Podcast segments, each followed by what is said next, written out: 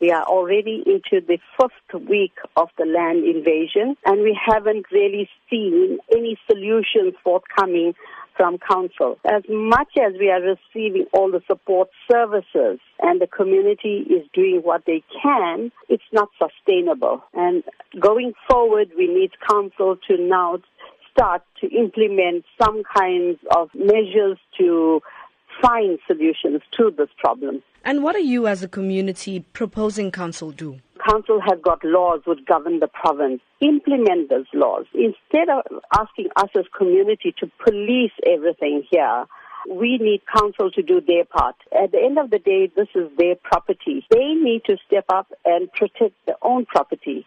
To start off with, they need to put in signage. They need to put in fencing. If it means they need to bring in their own security to protect this land, they need to do that. As a community, our job is to basically look after the normal stuff. This is impacting negatively on people's lives. This is already the first week of the land invasions.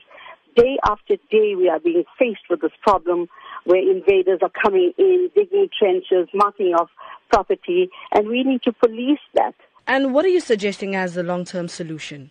A long term solution, council has to step in. They need to take control of what is going on. In other words, this is a criminal activity. Number one, it's not allowed. Council needs to arrest these people. If they are trespassing on private property, they need to be arrested. We as a community can't do that. So they need to take control of their own lands. They need to police it. So this is where we stand. And we understand that the community held a meeting with Deputy Mayor yesterday. What were some of the points raised at the meeting? Well, she did meet different groups of people, and we have been liaising with her from day three of the invasion. So they have done as much as they could to assist us on the law enforcement side. And uh, they have done a sterling job, that is for sure. The, the support from Metro, from the land invasion units, from the public order policing, from the South African police services. You cannot measure the type of service we've got.